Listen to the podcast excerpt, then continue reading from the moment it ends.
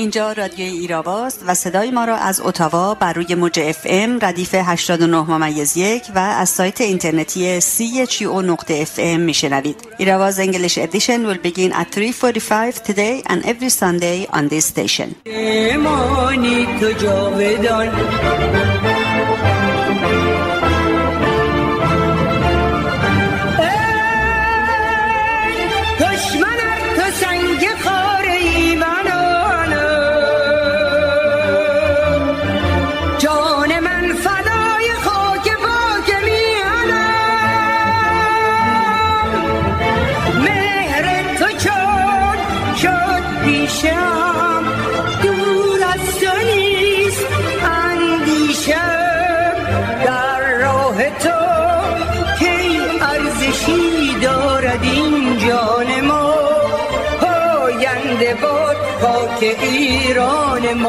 من سکوت نمی کنم حتی اگر قرار به رسیدن لحظه مرگ من باشد. ستاره بهشتی.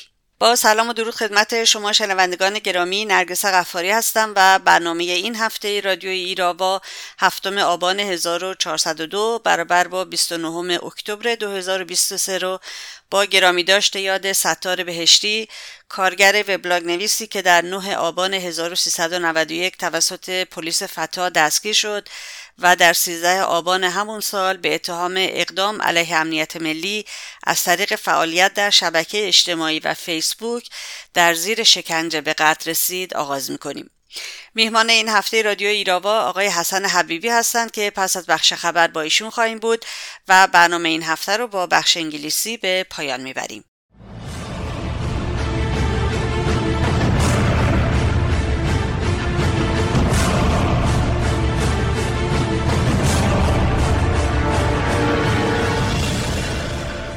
روز پنجشنبه چهار آبان جلسه‌ای با عنوان سیاست ایران مقابله با تهدیدات رژیم در دوران قیام مردم برای آزادی در سنای آمریکا برگزار شد. سخنرانان این جلسه را سناتور شیهن، سناتور منندز، ژنرال جیمز جونز، ژنرال وسلی کلارک، سفیر سام برانبک و خانم لیندا چاوز تشکیل می‌دادند. خانم مریم رجوی رئیس جمهور برگزیده شورای ملی مقاومت ایران برای دوران گذار طی پیامی به این جلسه گفت پیام جلسه امروز تمرکز بر ریشه جنگ و بحران در خاورمیانه یعنی رژیم ایران است. پیام این است بر ریشه جنگ افروزی در منطقه چشم نبندید. مریم رجوی گفت یک جنگ بزرگ میان مردم ایران و رژیم حاکم جریان دارد که امتداد آن جنگ را در خاورمیانه می‌بینید. آخوندها برای جلوگیری از سرنگونی به جنگ افروزی خارجی نیاز دارند. خامنه‌ای بارها گفته است که اگر در منطقه نجنگیم باید در شهرهای ایران بجنگیم.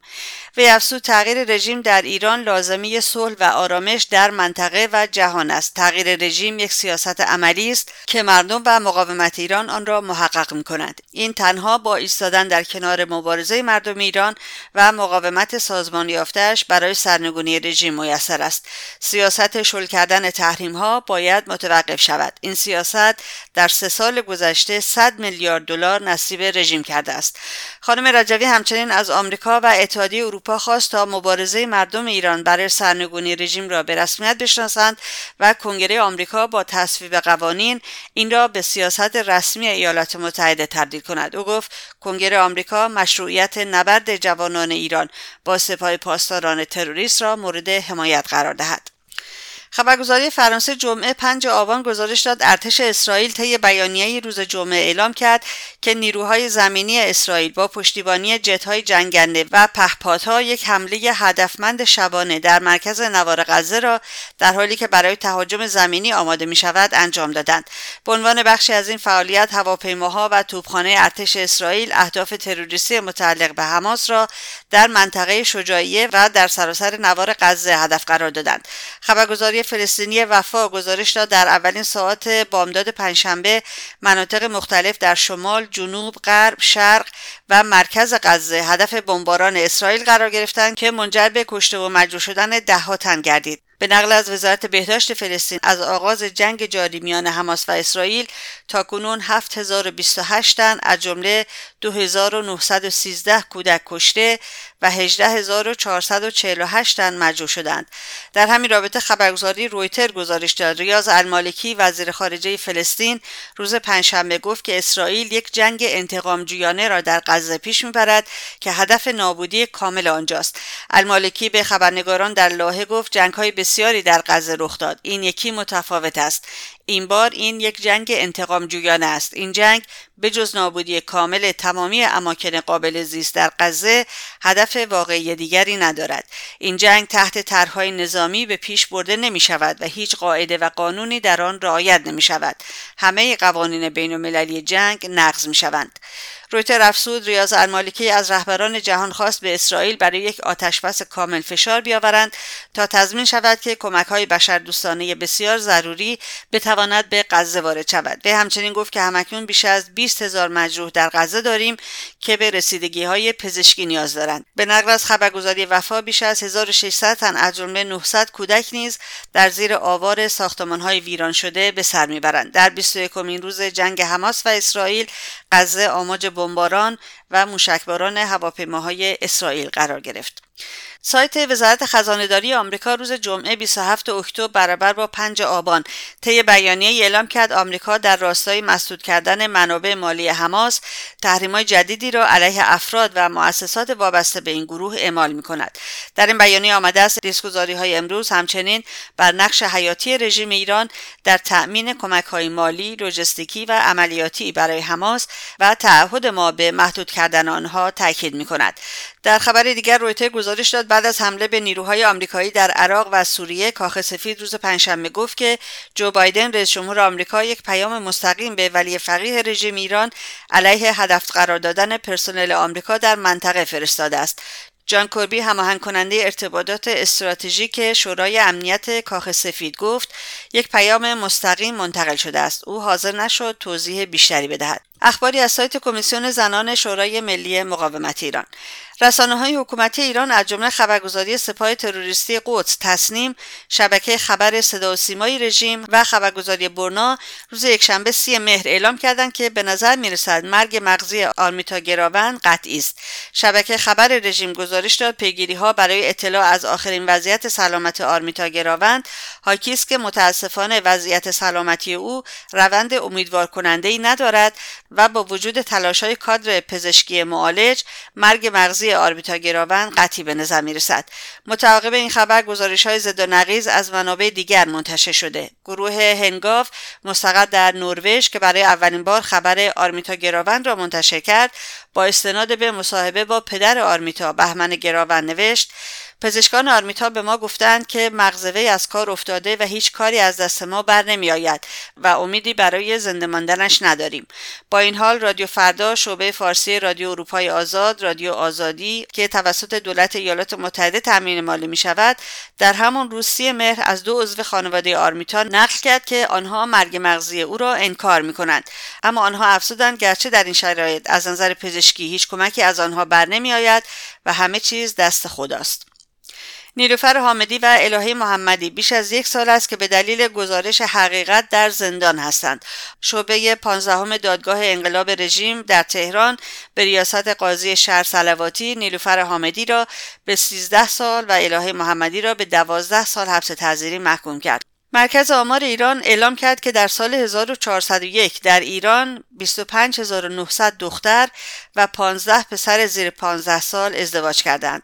روزنامه حکومتی هم‌میهن بیست و هفتم مهر از قول مرکز آمار گزارش داد که در همین مدت هزار و سیصد و نود و دو نوزاد از مادران زیر پانزده سال و شش نوزاد از پدران زیر پانزده سال متولد شدند. مرکز آمار همچنین هفتصد و هفتاد و نه طلاق برای دختران زیر پانزده سال و هفتاد و یک مورد برای دختران بین پانزده تا نوزده سال ثبت کرده است. بر اساس این آمار در ایران سالانه به طور متوسط صد و سی و پنج هزار ازدواج دختران زیر هجده سال ثبت می شود که حدود هزار و هفتصد مورد مربوط به دختران زیر سیزده سال است. و آخرین خبر، رژیم در وحشت از قیام مردم و به منظور ایجاد جو رعب و وحشت بیوقفه به اعدام زندانیان ادامه می‌دهد. روز پنجشنبه چهارم آبان پنج زندانی از جمله چهار هموطن بلوچ در زندان مرکزی بیرجند حلق‌آویز شدند. یکی از این زندانیان اعدام شده محمد نبی شاهوزهی لجعی دایی شهید قیام خدانور لجعی بود که در جمعه خونین زاهدان در هشت مهر با شلیک ماموران رژیم مجروح و چند روز بعد به شهادت رسید. به نقل از اطلاعیه شورای ملی مقاومت، رژیم در چهار روز اول آبان ماه دست کم پانزده زندانی را اعدام کرده است. در مهر ماه نیز موارد اعدام به هشتاد رسیده است. و این نگاه رادیو ایراوا بود به مهمترین رویدادهای هفته. برای دسترسی به پادکست برنامه‌های ایراوا به وبسایت ما رادیو ایراوا دات کام مراجعه بفرمایید و رادیو ایراوا رو هم میتونید در یوتیوب، فیسبوک، ایکس، تلگرام، اینستاگرام، تیک تاک و ترز و به طور زنده از فیسبوک در کانال رادیو ایراوا بشنوید. لطفاً ایستگاه رادیویی سی اچ یو رو هم در شبکه‌های اجتماعی دنبال کنید.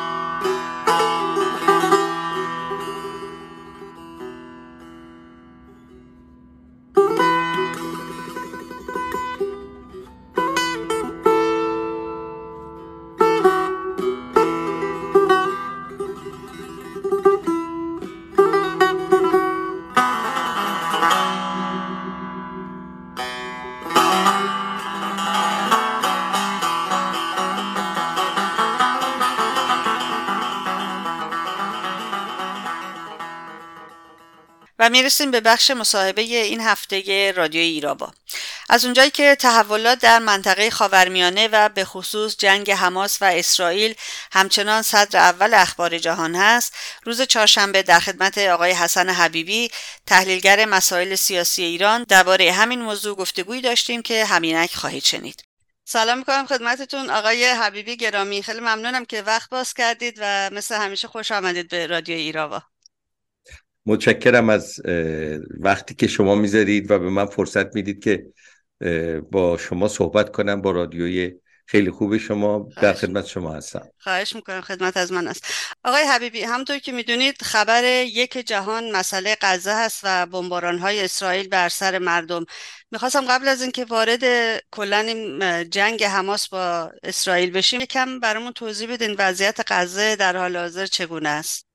تو نقطه‌ای که من دارم با شما صحبت میکنم الان شاهد این بودم که تلویزیون الجزیره به طور مستقیم غزه رو نشون میداد و اسرائیل بدون وقفه هر چند دقیقه یک بار به طور واقعی یک ساختمون رو منفجر میکنه. یعنی این پروسه تخریب ساختمون‌های مسکونی غزه از روز هفتم اکتبر تا به امروز که فکر میکنم هفده روز میگذره مستمرا ادامه داشته و این یک سیاست تخریب تخریب منازل مسکونی، یک سیاستی که ویژگیش نظامی نیست، نوعی انتقامجویی از یک ملتیه برای اینکه خونه‌های مردم رو داره تخریب میکنه، میکوبه، پودر میکنه.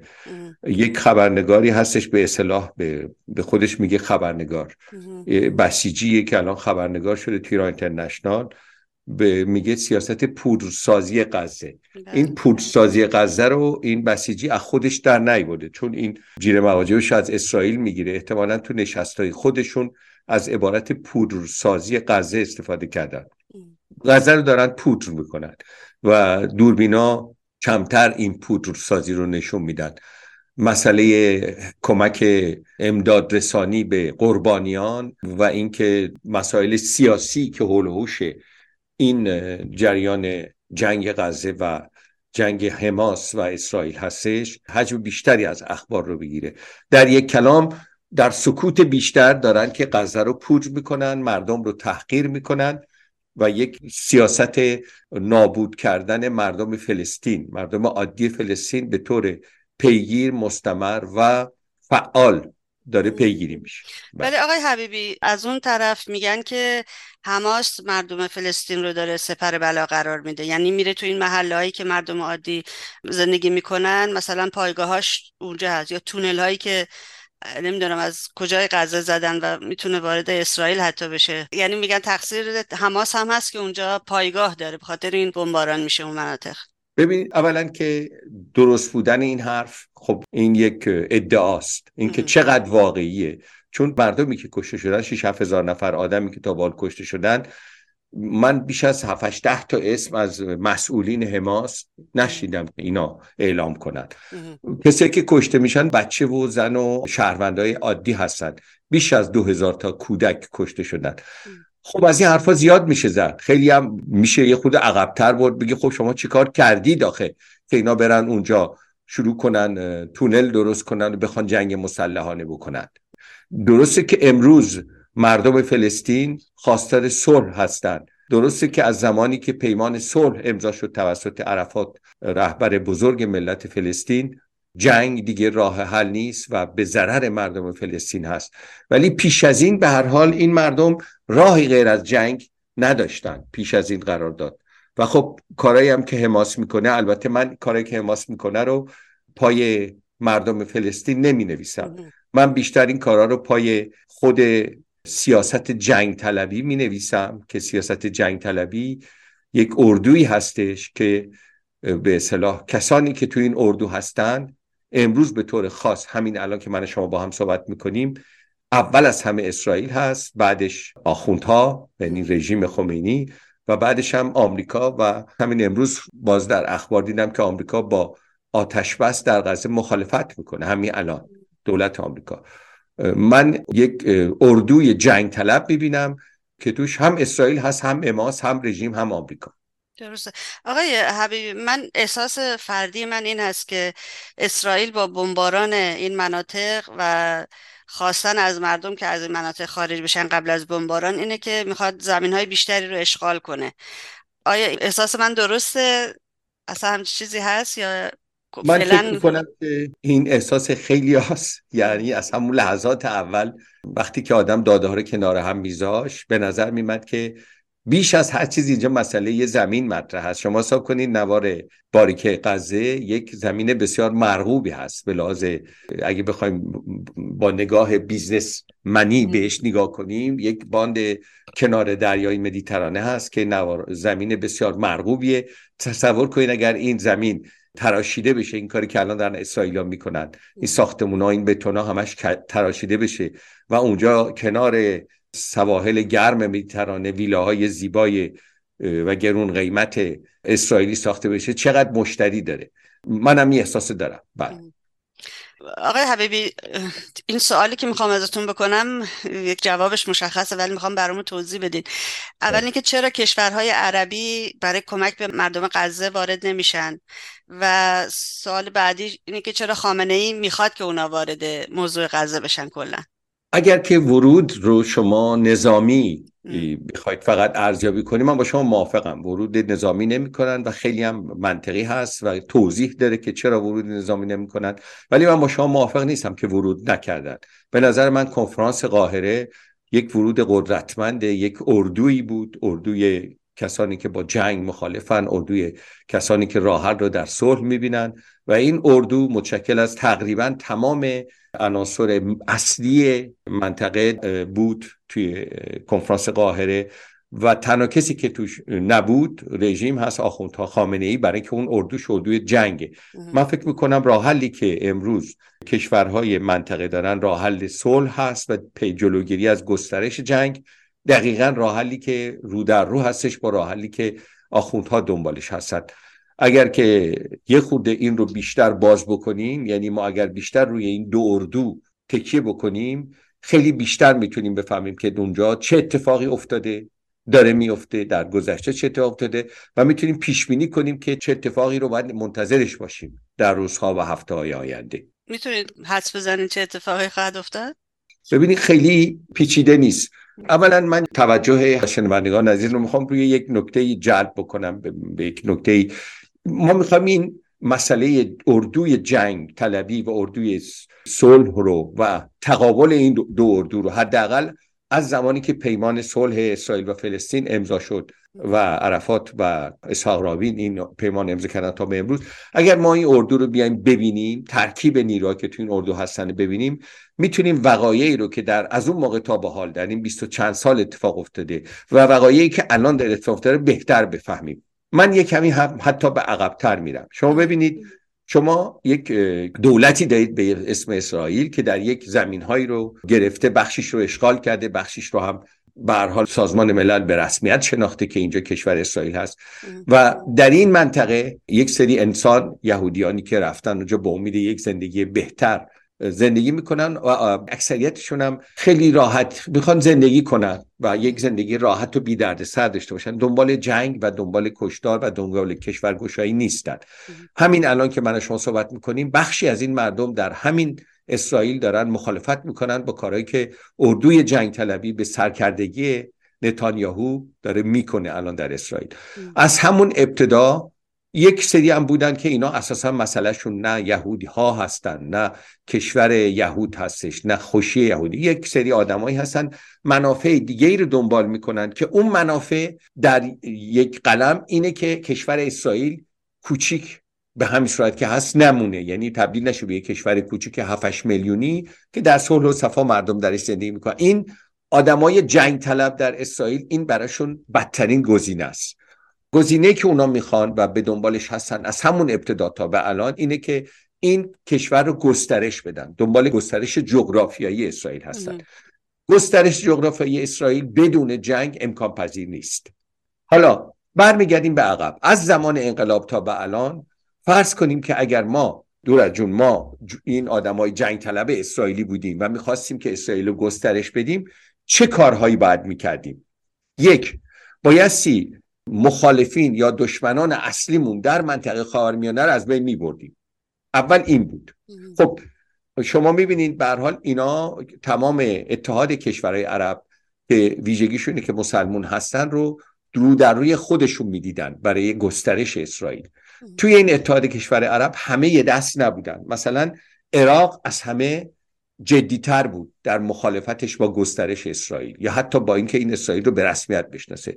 همینطور سوریه، لبنان و خیلی جای دیگه، یمن. ما میبینیم که بعد از انقلاب یک نیروی در ایران اومد سر کار که این نیرو بدون اینکه اسرائیلیا بخوان خودشون وارد جنگ بشن با دشمنانشون، شلیک بکنن، پولی خرج بکنن، این کار رو برای اسرائیلیا کرد و به خوبی هم کرد. یعنی خمینی خمینی اول از همه اومد رفت و عراق رو که اصلی ترین دشمن این پروژه گسترش اسرائیل یا صهیونیسم بود، زد لتو پار کرد، عراق رو زمین زد. بعدش هم که وقتی که آمریکایی‌ها اومدن ارشدآزادی بخش رو که مانع خمینی بود خلع سلاح کردن، ادامه این کار انجام شد. اومدن سوریه رو لتو پار کردن، دولت سوریه رو زدن زمین. بعد همینطور توی لبنان، توی یمن، سودان، هر جا که خطری جدی به عنوان مانع برای اون پروژه صهیونیست بود اینا زدن، صاف کردن. به طور خلاصه میخوام بگم که حدود دو میلیون و پانصد مسلمان حداقل توسط خمینی و بعدش خامنه‌ای به دست خود خمینی و به دست خود مسلمانان معذرت میخوام کشته شدن. یعنی مسلمان‌ها با پول خودشون زدن همدیگر رو کشتن، رفتن نفت و گاز هرچی داشتن فروختن، کمپانی‌های سلاح ساز رو خریدن، زدن همدیگر رو کشتن. صهیونیست‌ها در اسرائیل هم نشسته بودن و خب خیلی خوب بود، یکی داشت براش این کارو میکرد. این همون چیزی که باش میگم اردوی جنگ طلبی. این اردو تا به امروز اساساً بر بحران سازی و بحران زایی پیش اومده. خط جنگ طلبی از زمانی که عرفات متوجه این شد، خب جلوش ایستاد، صلح رو پذیرفت و راه حل دو کشور، کشور فلسطین و اسرائیل، به عنوان تنها راه حل برای صلح در منطقه پذیرفته شد. حاصلش هم این بود که مردم فلسطین میتونستن در یک کشور خودشون با اختیارات خودشون باشن، اسرائیل هم همینطور. و ولی این اون پروژه صهیونیسم رو برای همیشه کور میکرد. از یه طرف هم آنچه که خمینی و خامنه‌ای در ایران و در منطقه دنبالش بودن رو میبست. پس من به لحاظ کلی معتقدم که این حرف که رژیم آخوندها در ایران مخالف اسرائیل هست رو با واقعیت‌های چهل ساله منطبق نمیدونم. هیچ کسی بیشتر از رژیم آخوندها نمیتونست به گسترش ایده صهیونیسم در خاورمیانه کمک بکنه با کاری که کردن. یعنی بیلان چهل ساله داره اینو میگه. همین داستان حماس هم باز دوباره یک انعکاسی از اون هست. شما میبینید که فلسطینی‌ها منافعشون در صلح، یک دولت فلسطین به رسمیت شناخته شده و داره تلاش میکنه که به لحاظ جغرافیایی کشور فلسطین رو به رسمیت بشناسونه. کسانی که جلوی این اراده اراده صلح ملت فلسطین واسطن قبل از همه همین آخوندها هستن و بعد دیگه کسایی که آخوندها تغذیه میکنن. یعنی اول آخوندها هستن، بعد صهیونیسم در اسرائیل و بعدش هم کسایی که زایده اینا و زایده اینا هستن. حماس رو اسرائیل خلق کرد، یعنی ایجادش کرد، اصلا زایده صهیونیست های اسرائیلیه و بعدش آخوندها تغذیه مالیش کردن.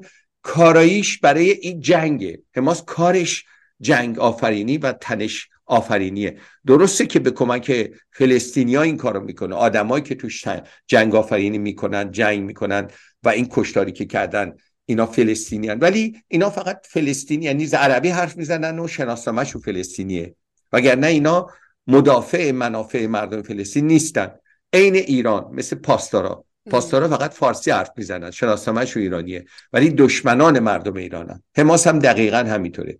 عملکرد حماس جدیترین دشمنی با خواست مردم فلسطین و صلح در فلسطین است و بزرگترین کمک برای اینکه اسرائیل بتونه سیاست گسترشش رو، صهیونیسم، جناح نتانیاهو، جناحی که گسترش اسرائیل میخواد، بتونه پیش ببره کارشو. شما ببینین، یک کلمه فقط من میگم، اگر که اینها اسباب کار رو فراهم نکرده بودن، همین حماس به صفت بازوی نتانیاهو و بازوی خامنه‌ای، اگر اسباب این حمله رو فراهم نکرده بودن، مگر کسی میتونه بلندش بیاد اینطوری تو روز روشن یه شهر رو با بمب صاف کنه، دو سه هزار تا کودک رو بکشه، بعد ابرقدرت جهانم بگه آتش بس نکن، بگه ادامه بده؟ نمیتونه این کارو بکنه. کی براش این شرایط رو مهیا کرد؟ پس اون کسی که این شرایط رو براش مهیا کرد دشمنش نیست. حماس نمیتونه دشمن اسرائیل باشه. بزرگترین خدمت رو کرده به نتانیاهو.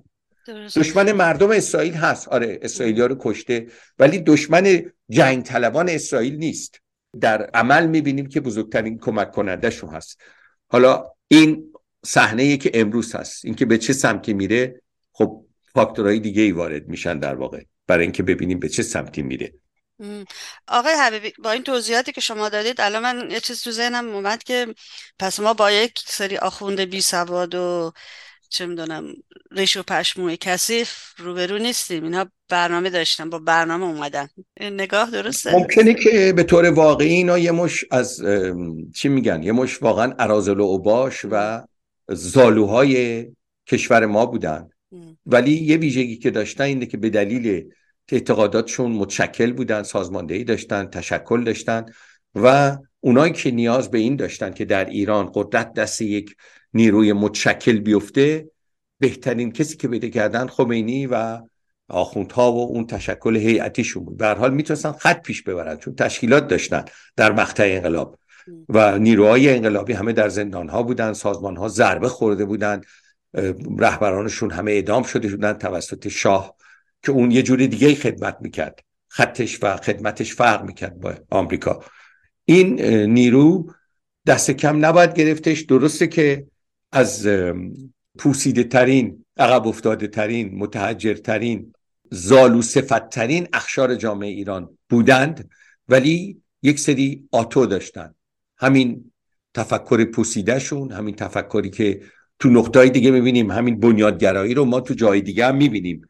اونایی که در اونور دنیا نشستن، اون تو اسرائیل نشستن، میگن ما قوم برگزیده هستیم و در به اصطلاح بر همین مبنا مردم اسرائیل رو هم قربانی می‌کنن، به اسیر کردن و جنگ رو دائما برش میتابن و میدمن. اونا هم همین تفکر رو دارن، خیلی به هم نزدیکن، اتفاقا تو پراتیکاشون هم خیلی به هم نزدیکن.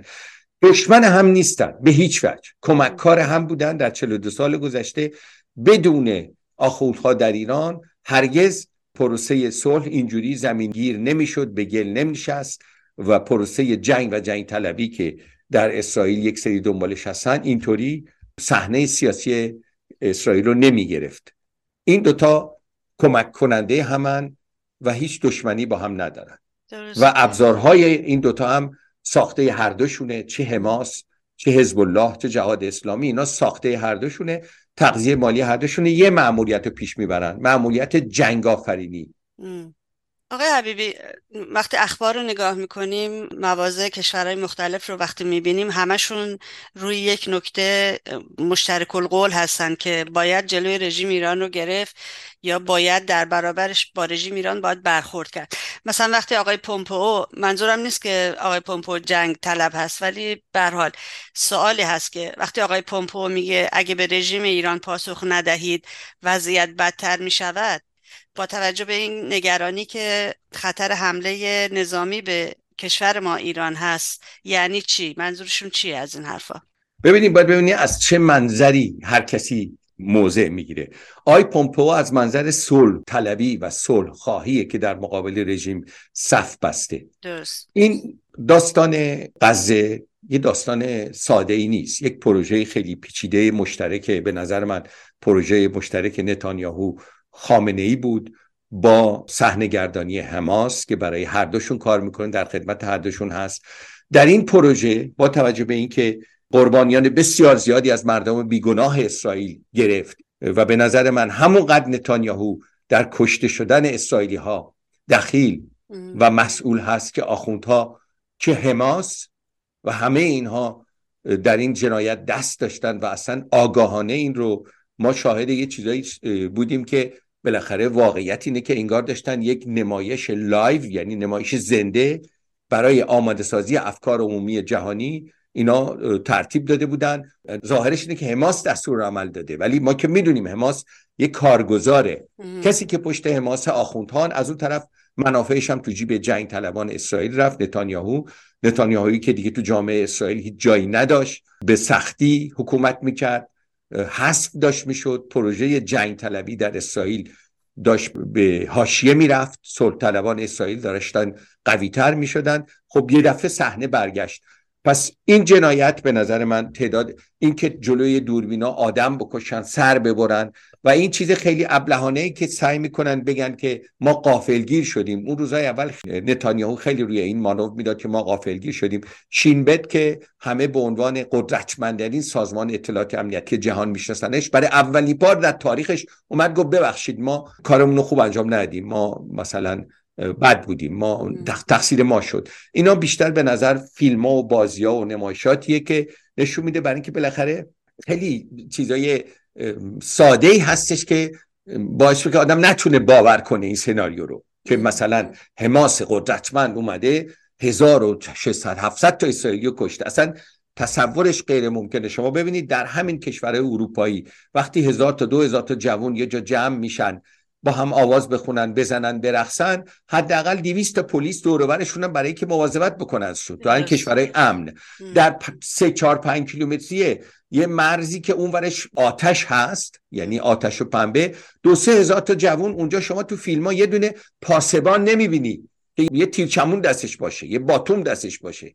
یعنی قشنگ معلومه یه دامی رو درست کردن، یه تومه‌ای همون جوونا رو گذاشتن وسطش، از اونورم یه حیوان وحشی مثل حماس رو پروروندن، انداختن به جونش. فیلماش هم گرفتن پخش کردن که افکار عمومی رو آماده کنن که بعد غزه رو بکوبن، غزه رو اشغال کنن، به لحاظ جغرافیایی غزه رو بگیرن. اگر که اسرائیل موفق بشه غزه رو بگیره و اشغال کنه و مردم فلسطین رو از اونجا بیرون کنه، به طور واقعی پایان رویای دولت فلسطین هست، چون دیگه چی خاکی نمیمونه، بقیه‌اش هم میگیره. یعنی اگر این لقمه رو قورت داد، بقیه‌اش رو هم قورت میده. پروژه اینه، پروژه این بوده. پس ببینین اگر که به طور واقعی اینها دنبال اینن که گسترش بدند، و خب شما میبینین همه چیز یه دفعه چرخید به نفع جنگ طلبی. نتانیاهو که مشکل داشت الان تمام احزاب باهاشن، تمام کسایی که رزرویستا، یعنی کسایی که ذخیره بودن، با نتانیاهو مشکل داشتن، همه اینا الان مجبورن طبق قانون بیان تفنگ دستشون بگیرن، فلسطینی بکشن، در حالی که خیلی هاشون مخالفند، صلح طلبند ولی چاره‌ای ندارن دیگه، در چارچوب قوانین اسرائیل نظامی هستن، باید بیان و آدم بکشن. این خواست یک طرف ایرانی هم داره، اونم آخوندها. اگر که این غزه رو بگیره بدون شک آخوندها از این فرصت استفاده میکنن برای اینکه جنگ رو گسترش بدن، چرا که اونا هم نیاز به بحران و صدور بحران دارن. یعنی تو جنگ طلبی هم نتانیاهو خیلی گیرش میاد، هم خامنه ای. موزگی آی پومپئو سخت‌بندی در برابر اینه، در برابر گسترش جنگه، در برابر اینکه آتش جنگ بیشتر از این نشه. جلوی این پروژه رو میخواد بگیره آی پومپئو و تمام کسایی که امروز خواهان آتش بس و کاهش هستند. شما ببینید در کنفرانس قاهره فقط فرانسه شرکت نکرد، همه دولت‌های اروپایی و آمریکا حضور داشتند. آقای مکرون رو دیروز به زحمت در اسرائیل باهاش صحبت کردند، خیلی با بی‌حرمتی باهاش صحبت کردند. ملاقات با رئیس جمهور اسرائیل داشت، اولین ملاقاتش. رئیس جمهور اسرائیل مقام سیاسی محسوب نمیشه، این مقام تشریفاتیه. درست. برای اینکه خط فرانسه با خط بقیه اروپا یکی نیست. خط فرانسه خط همون خطی که آقای پومپئو هم ازش صحبت میکنه. گسترش جنگ خواست آخوندهاست، خواست نتانیاهوه و خواست کسانیه که میخوان که اسرائیل گسترش پیدا کنه. مثل اینکه جنگ فقط برای آخوندها نعمت نیست آقای حبیبی، برای بله. برای نتانیاهو هم نعمت خیلی خوبی بوده از اول. بله همینطور بوده، از در چهل سال گذشته برای نه تنها نتانیاهو، برای همه جنگ طلبانی که ببینید سر صلح طلبی اسرائیل رو خود اسرائیلیا بریدن. خودشون در اسرائیل آیه اسحاق رابین رو ترور کردن. اسحاق رابین رو ترور کردن. من اصلا گفتم شیمون پرز اسحاق اسحاق رابین رو، یعنی جنگ طلبی در اسرائیل به اندازه جنگ طلبی در ایران، حداقل به اندازه جنگ طلبی آخوندها، وحشی و آدمکش هستش. وقتی که یک شخصیت اسرائیلی به هر حال اسحاق رابین شخصیت کمی نبود در اسرائیل، با بریدن سر اسحاق رابین اینا سر اراده صلح رو در اسرائیل بریدن تا به امروز. الان هم که میخوان اصلا برای همیشه این اراده صلح رو زیر خاک کنن. اینا به دنبال زیر خاک کردن و مدفون کردن طرح کشور فلسطین و اراده صلح هستن. فکر میکنید آقای حبیبی، چون صحبت میشه سر اینم توی رسانه های بین المللی که ممکنه که اسرائیل ارتش بفرسته، یعنی با نظامی پیاده و به قول معروف پوتین روی زمین قرار بگیره، آیا احتمالش هست که به صورت پیاده ارتش بفرسته داخل غزه؟ این خواست نتانیاهو بوده، از همون اولم اصلا آماده کرد، رزرویستا رو فراخوان داد اومدن. الان بیش از صد هزار نزدیک به دویست هزار نیروی مسلح در مرزها آمادن که باریکه غزه رو اشغال کنن. ببین اگر که بخوان این خاک رو صاحب بشن، یعنی خالی از فلسطینی بکنن، باید جنگ زمینی بکنن. با بمباران و با موشک زدن نمیتونن اشغال بکنن. اشغال با آدم انجام میشه، نه با موشک. با موشک فقط میتراشن، کاری که کردن. الان تراشیدن غزه رو، نزدیک به ده هزار ساختمون تا جایی که خوندم آخرین اخبار اینا تخریب کردن. اصلا تخریب ساختمون، اصلا جو...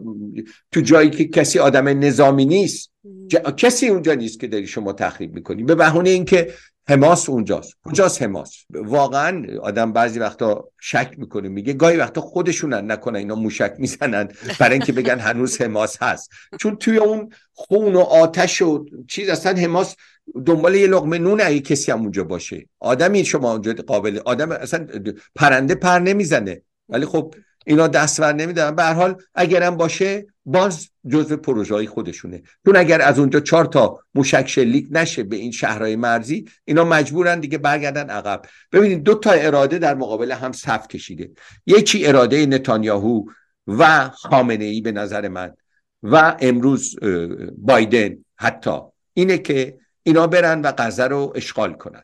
حالا بایدن ممکنه که مردد باشه، ولی اون دوتا اراده حتما بر این هستن که غزه اشغال بشه، غزه گرفته بشه، چون اون موقع در واقع خامنه ای دامنه نفوذش رو میبره توی بخشای دیگه فلسطین، بخشایی که امروز تحت کنترل حماس نیست. بالاخره این دو میلیون و دویست هزار تا آدم که آب نمیشن برن تو زمین، اینا میرن جای دیگه. آدمایی هم که کشته دادن و سابقه شون هم اینه که به حماس رای دادن، اگه برن تو جایی که محمود عباس هست، به هر حال دیگه اونجا کارایی محمود عباس و صلح و اینا برای همیشه از بین میره. یعنی اگر اینا اشغال کنن غزه رو، ایده صلح برای همیشه از بین میره و این همون چیزی خامنه ای میخواد. پس این دوتا اینو میخواند. برای همینم باید برن اشغال زمینی بکنن. یه اراده هم جلوشونه، اون همون کنفرانسی بود که در واقع به نظر من بسیار چشمگیر بود، حیرت انگیز بود. برای اولین بار یک قدرت سیاسی در مقابل اراده جنگ طلبی صف بست. این اون عکس العمل پیش بینی نشده‌ای بود که به نظر من نتانیاهو و خامنه‌ای فکرشو نمی‌کردن. این عکس العمل سنگر جدیدی برای صلح طلبی و صلح خواهی شکل گرفت. البته منافع خود این کشورهای عربی، مصر به خاطر اینکه نمیخواد اون همه پناهنده بریزن تو خاکش، عربستان سعودی باز به صورت دیگه، همه اردن باز به خاطر دیگه، هر کسی منفعتی داره و اینا برای اولین بار یک سنگر جدیدی با خط صلح در مقابل جنگ طلبی اسرائیل، این پیش بینی نشده بود. این همون چیزی که باعث شده که اینا تا الان نرن غزه رو اشغال کنن، اگر نه قرار بود از همون روز اول برن اشغال کنن. پروژه شو این بود، اشغال زمین. درسته. بلینکن هم آقای حبیبی دوباره وعده پاسخی سریع و قاطع به حالا مینا میگن ایران، به رژیم ایران داده. بایدن چی میگه این وسط؟ میخواد چی کار کنن اصلا؟ من فکر میکنم شجا... که هر کدوم خطاشون متفاوته. ام. در آن چی که به نتانیاهو و بایدن و بلینکن برمیگرده اینه که غزه تحت کنترل اسرائیل باشه، یا حداقل بخشش بخش مهمیش تحت کنترل اسرائیل باشه، خاک خاک بگیره. درست. من فکر میکنم همچه اراده ای رو دارن. رژیم بیشتر از این میخواد. رژیم میخواد که در واقع اگر بشه آتش جنگ بالاتر بگیره، لبنان هم واردش بشه، کسای دیگه هم وارد جنگ بشن، به خاطر اینکه نیاز داره که قیام رو با بردن بحران به خارج از مرزهای ایران کنترل بکنه، جلوی قیام رو میخواد بگیره. ام. این اون چیزی نیستش که خواسته با نتانیاهو باشه در این نقطه. درست. منافعشون با هم یکی نیست. منافع مشترکشون اینه که جنگ همینطوری خاموش نشه. این منفعت مشترکشونه. درست. یه چیزی گیرشون بیاد. مم. هر کدوم. ربیعی، آقای حبیبی، سخنگوی دولت روحانی بوده. یکی صحبت کرده ولی اشارش به نفرت مردم ایران از جنگ افروزی‌های منطقه‌ای رژیم هست. میگه که بالاخره بخشی از جامعه ما ابهام دارد. حالا میبینیم واکنش‌هایشان را من نمیخواهم باز بکنم اینجا. از توی مسابقه فوتبال میبینید تا یک تشییع جنازه میبینید. خیلی جاها این واکنش‌ها را میبینید. خب این موضوع مردم ایران است که وارد بازی‌های رژیم و جنگ افروزی‌های رژیم نمیشن. ولی آیا رژیم هنوز گروه‌های خودشو داره؟ مثلا اون گروه‌های نیابتی که ازش اسم میبرن کیا هستن؟ مثلا مثلا زینبیه نمیدونم بودن به سوریه اینا رو اعزام می‌کردن، کی هستن؟ آیا هنوز هم اینها رو در اختیار داره یا نه؟ ببینید این تشکل‌ها تشکل‌هایی بودن که به صورت چی میگن؟ قارچی ساخته شدن. اساساً هم قاسم سلیمانی پشت این ساخت ساز این تشکل‌ها بود. ام. امروز دیگه اینها کاراییاشون مثل اون موقع تو سوریه بودن کارایی اونطوری اصلا ندارن، به دلیل اینکه اون اون آدما دیگه به اون صورت که بودن ظرفشون دیگه نیست، چون ظرف سوریه اینا گرفته شد، برگشتن رفتن کشور خودشون. زینبیه رفتن پاکستان، اون فاطمیون رفتن، زینبیه میگم کدوم مال افغانستان، اون یک شمال پاکستان و شمال افغانستان بود، رفتن کشور خودشون. اون تشکل به اون صورت دیگه نتونست فرم بگیره. اگه ببینید شما هشت شعبی هم که در عراق هست و با اینکه زمین داره و ظرف خودش رو داره، ولی ما میبینیم که کاراییش مثل قبل نیست. این چه صحنه نشون میده. حزب الله لبنانم یک برخورد منفعلانی داشته تا به الان که علتش رو هم نمیشه فهمید دقیقاً اینه که آیا خودشون خیلی دیگه مایل نیستن یا اینکه به هر حال رژیم هنوز ازشون نخواسته. بله چند تا موشک پرت کردن به سمت تل‌آویو. بله تلاش‌هایی بوده برای اینکه جبهه دوم باز بکنن و این خواست آخوندها، خواست خامنه‌ای به طور مشخص جبهه دوم بود.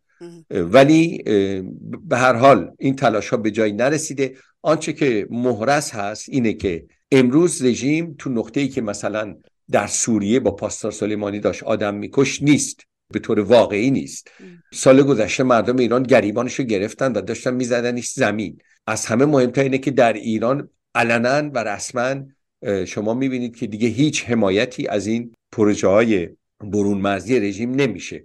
به زشترین وجهی این پروژه ها رو به سخره میگیرن مردم ایران. امروز آنچه که ما میتونیم بگیم زمین بازی رژیم هست آدم‌هایی هستش که فریبش رو خوردن و غیر ایرانی به طور خاص ام. کسانی که با آرمان فلسطین به نوعی آخوندها رو گره زدن، هنوزم فکر میکنن که آرمان فلسطین، حامی آرمان فلسطین آخوندها هستن. اینو در بین ملت‌های دیگه مسلمان کشورهای دیگه میشه دید این آثارشو، ولی اینا تبدیل به نیرو برای جنگیدن در هیچ جبهه‌ای برای رژیم نمیشه، نمیتونه بشه. نه رژیم همچین قدرتی داره نه اونا همچین پتانسیلی دارن. باید ببینیم که تو روزهای آینده رژیم چیکار میتونه بکنه. بدون شک رژیم منفعت داره در اینکه آتش جنگ بالا بگیره. باید ببینیم که تو روزهای آینده به چه سمتی میره. این فضای عمومی صدبندی در مقابل جنگ طلبی، آتشی رو که شروع کرده بودند نتانیاهو و آخوندها به نوعی مهار داره میکنه. این چیزی که تو این چند روز داریم میبینیم. اسرائیلیا بدون وقفه تاکید میکردن که فردا دو ساعت دیگه سه ساعت دیگه امشب میریم غزه رو میگیریم. احتمالاً برای اینکه نتانیاهو صحنه رو کاملا دست نده ممکنه یک بخشهایی از غزه رو نگه داره، ولی دیگه اون چیزی که پروژه اولشون بود به نظر میاد که دیگه به اون صورت نمیتونند اونطوری که میخوان پیش ببرند. هیچ که الان میشه فهمید. امروز هم خامنه ای اومده و یه سخنانی گفته و روی سخنش با کشورهای عربی هست که میگه خودشون رو نوازن در برابر اتفاقاتی که داره میفته. یعنی اینا رو میخواد وارد جنگ بکنه. از اون طرف هم جنگنده‌های اف شانزده آمریکا وارد خاورمیانه شدن. آقای حبیبی، این برای احتمال حمله به مثلا صحبتش که هست همیشه سایت‌های هسته‌ای رژیم هست، یا اینکه اصلا کلاً هدف حمله به ایران منتفیه یا نه، روی میز هست یا نه؟ حمله به ایران برای چی؟ الان کی میخواد به حمله بکنه و برای چه هدفی؟ کی میاد یه مرغ تخم طلا رو بزنه بکشتش؟ آمریکا یا نتانیاهو یا اسرائیل؟ کی میاد؟ کی بیشتر از خامنه‌ای برای اینها مفید بوده در چهل و دو سال گذشته که اینا بیان امروز بهش حمله بکنن؟ این تصور که امروز، اولا که تو نقطه که الان هستیم، شرایط آمریکا، بایدن به طور خاص نقطه‌ای نیستش که بخواد توش وارد یه جنگ بزرگ بشه. بله، ناوها رو میبرن، هواپیماها رو میبرن، اینا بیشتر به عنوان عوامل بازدارنده برای اینکه نکنه یه وقتی جنگی در بگیره و دامنش گسترده بشه، اردن وارد بشه و دیگران. آره این کارو میکنه. عربستان ناتو هم امروز هشدار داده بود باز به رژیم ایران. آره اینا همش بازدارندگیه. ام. هیچ کسی خواهان یه جنگ بزرگی که دامنش آخوندها رو بگیره یا آسیبی به آخوندها بزنه اصلا نیست. ببینید وقتی میگیم جنگ باید بگیم چه جنگی. ام. اگه ما میخوایم بگیم جنگی که نتانیاهو میخواست که بیاد غزه رو بگیره بعد تبدیلش کنه به ویلاهای لوکس برای اسرائیل، بله این جنگا میخواستن، میخواستن، اصلا هدف این بود. برای همینم اینقدر قیمت داد اولش، اینقدر آدم اسرائیلی سفارش کرد بکشن، ازشون فیلم گرفت از کشتار اسرائیلی، افکار عمومی را آماده کرد برای اینکه میخواست خاک بگیره، میخواست اشغال کنه، میخواست تقویت بشه. پروژه جنگ طلبی میخواست تقویت بشه، جنگ طلبی اسرائیل، گسترش خاک اسرائیل، اون یه جنگه. ولی یه جنگ گسترده‌ای که توش مثلا به ایران، یعنی به آخوندها حمله بشه، مناطقی از خاک ایران بمبارون بشه، مثلا سپاه یا چیز اتمیش، اینا همه رویاست. هیچ کس این کارو نمیکنه، نه آمریکا نه نتانیاهو در اسرائیل. هیچ کدوم اینا هیچ منفعتی در چهل و دو سال گذشته بالاتر از این نداشتن که آخوندها بهشون آسیب نرسه، حفظ بشن. الان هم همونطوره. هیچ کی بهتر از آخوندها مسلمون نکشته با کمترین هزینه، با پول خود مسلمونا. اینه که هیچ کس بهتر از خود آخوندها کشورهای مسلمان رو خراب نکرده، خاورمیانه رو پودر نکرده.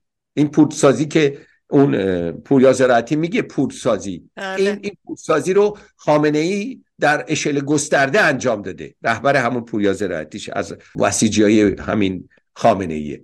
پودسازی رو خامنه ای به بهترین وجه در سوریه، در لبنان، در یمن، در اینا به طور گسترده کرده. تا یه کشوری که مال اردوی جنگ نیست، عربستان سعودی، تا سر بلند کرد، آرامکو رو درست کرد، همون روز اول زد خرابش کرد. مبادا اینا قوی بشن، تقویت بشن، قدرت اقتصادی بشن. یعنی تمام کشورهایی رو که به نوعی خطری برای جنگ طلبی اسرائیل محسوب می شدن یا زد از بین برد، مثل عراق و سوریه و، یا ضعیفشون کرد، مثل عربستان سعودی، کویت. این اون داستانیه که ما شاهدش هستیم. کی میاد به اینا آسیب بزنه؟ هیچ کس آسیب نمیزنه. اینا تبلیغاتیه برای اینکه توجهات مردم رو از قیام منحرف کنن. هر کسی امروز دیدم یه سری جمع شدن، بیانیه جمع کردن که به ایران حمله نکنه، انگار که مثلا کسی میخواد به آخوندها حمله بکنه. اینا که این بیانیه رو امضا میکنن، اینا همه و همه زیر چت اطلاعات سپاه هستن. هموطنان عزیز، اگه میخواین آدمایی رو که مزدبگیر اطلاعات سپاه هستن، یعنی حقوق روزانه‌شون رو از اطلاعات سپاه، از خامنه‌ای، از زیر عبای خامنه‌ای میگردن، برین این اسما رو نگاه کنیم. تک تک اینا از زیر اون عبا اومدن، چون حرفاشون به نفع خامنه‌ایه. آی مردم وای میخوان حمله کنن، خب مردم میرن تو خونه‌هاشون، قیام خاموش میشه. خامنه‌ای همینو میخواد دیگه. بحران، صدور بحران، هیاهوی تبلیغاتی. کی میخواد به آخوندها حمله کنه؟ به جز مردم ایران هیچ کس هیچ منفعتی در زمین زدن آخوندا نداره. هیچ کس. همه منفعتشون در موندن آخوندها در ایرانه. درست. به طور خاص نتانیاهو. آقای حبیبی، شما میدونین که توی کشورهای مختلف تظاهرات در حمایت از فلسطینیان در غزه برگزار میکنن. دیدم یا دیروز بوده یا امروز مسیحیانی که در قسمت اسرائیل نشین این منطقه هستن، اونا هم به خیابان‌ها اومدن و خواهان متوقف شدن بمباران غزه هستن. به نظرتون ما به عنوان ایرانی، به عنوان کسانی که به هر حال از اون منطقه هستیم، در این تظاهرات حمایتی از فلسطینیان باید شرکت کنیم یا نه؟ ببینید، تظاهراتی که در حمایت از مردم فلسطین میشه بدون شک تظاهرات در حمایت از صلح هست و همه ماها ماها ایرانی‌ها خواستار صلح هستیم و خواستار تشکیل یک کشور فلسطینی در مقابل کشور اسرائیلی، یعنی خواستان طرح دو کشور هستیم. همه تظاهرات هایی که حمایت میکنه از طرح دو کشور و طرح صلح در فلسطین خواست عمومی مردم منطقه است. و اینم من اینطوری بگم که این تظاهرات ها همطوری خود به خودی نیست. قرار نبوده یه همچین حمایت عظیمی در سر تا سر جهان از مردم فلسطین بشه. افکار عمومی رو آماده کرده بودن برای اینکه بگن خب بکشین این پدر سوختارا، اینا آدم کشن. ولی یک میراثی از عرفات به جهان رسید که تبدیل شد به این که همه این ترفندها رو مردم میفهمند و مردم حساب حماس رو از مردم فلسطین خیلی سریع جدا کردن. این همه حمایت از فلسطین به خاطر اینکه مردم میفهمند که فلسطین یعنی عرفات، یعنی صلح، یعنی محمود عباس. حساب حماس رو جدا میکنن، برای همینم با دست باز با قاطعیت میرن تو خیابونا حمایت میکنن از حق مردم فلسطین در داشتن یک کشور مستقل. طبیعتاً وظیفه همه هم هست، همه کسایی که خواهان صلح در منطقه هستند، در خاورمیانه هستند، خواهان آزادی هستند، خواهان عدالت برای مردم مظلوم فلسطین هستند. من فکر میکنم یه وظیفه انسانی قبل از هر چیز. ولی خب سخت نیست تشخیص فلسطین و حماس آقای حبیبی؟ به هر حال پرچمی که اینا بلند میکنن در این تظاهرات پرچم فلسطین از همشون همین پرچمو دارن. چجور میشه تشخیص داد که مثلا این تظاهرات در حمایت از فلسطین و برای صلح هست یا اینکه برای حمایت از حماس هست که ادامه بده این جنگو؟ من فکر نمی کنم که مردم عادی در حمایت از حماس به خیابونا بیان. نشانه هاش رو هم شما نمی بینید. خیلی جاها من می بینم نشانه هایی از مثلا ابو عمار، یاسر عرفات ام. یا محمود عباس. من خیلی زیاد می بینم. یعنی که مردم به هر حال اون بخش روشنفکر، روش دانشجوها خط خودشون رو، صف خودشون رو به یک طریقی مشخص میکنن.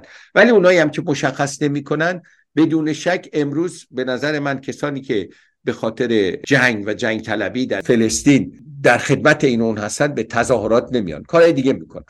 به طور عام دارم میگم، خیلی نمیشه روشن کرد، ولی اون خط کلی که در اروپا به خیابون میاد در مخالفت با کشتار مردم فلسطینه، نه برای حمایت از کشتن اسرائیلیا و جنگ با اسرائیلیا.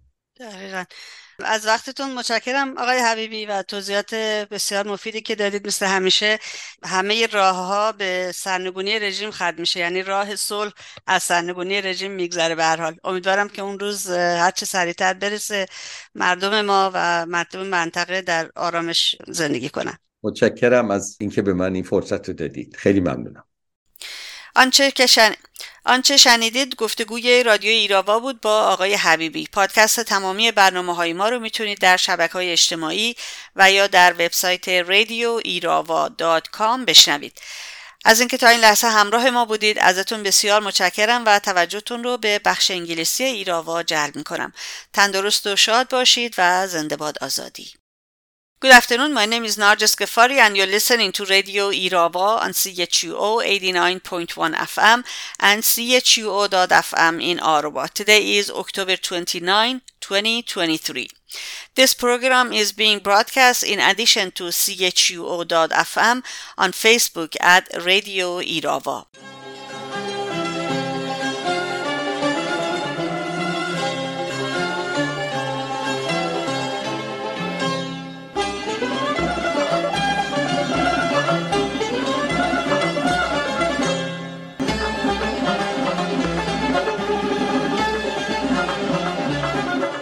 Niloufar Hamidi and Elaheh Mohammadi have been imprisoned for more than one year for reporting the truth. They spent a few months in the notorious Karchak prison in Iran and were relocated to Avin prison on May first. The fifteenth branch of the Revolutionary Court of Tehran sentenced Niloufar Hamidi to thirteen years and Elaheh Mohammadi to twelve years in jail. The notorious Judge Salavati issued the verdicts. Niloufar Hamidi is sentenced to seven years for collaboration with the U S hostile government, five years for assembly and collusion for committing crimes against national security, and one year for propaganda against the Islamic Republic of Iran. Elaheh Mohammadi is sentenced to six years in prison for collaboration with the U S hostile government, five years for assembly and collusion for committing crimes against national security, and one year for propaganda against the Islamic Republic of Iran.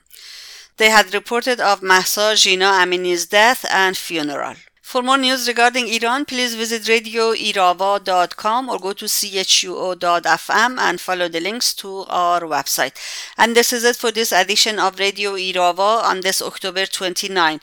Thank you very much for being with us. Tune in to Radio Irava next Sunday at three p.m.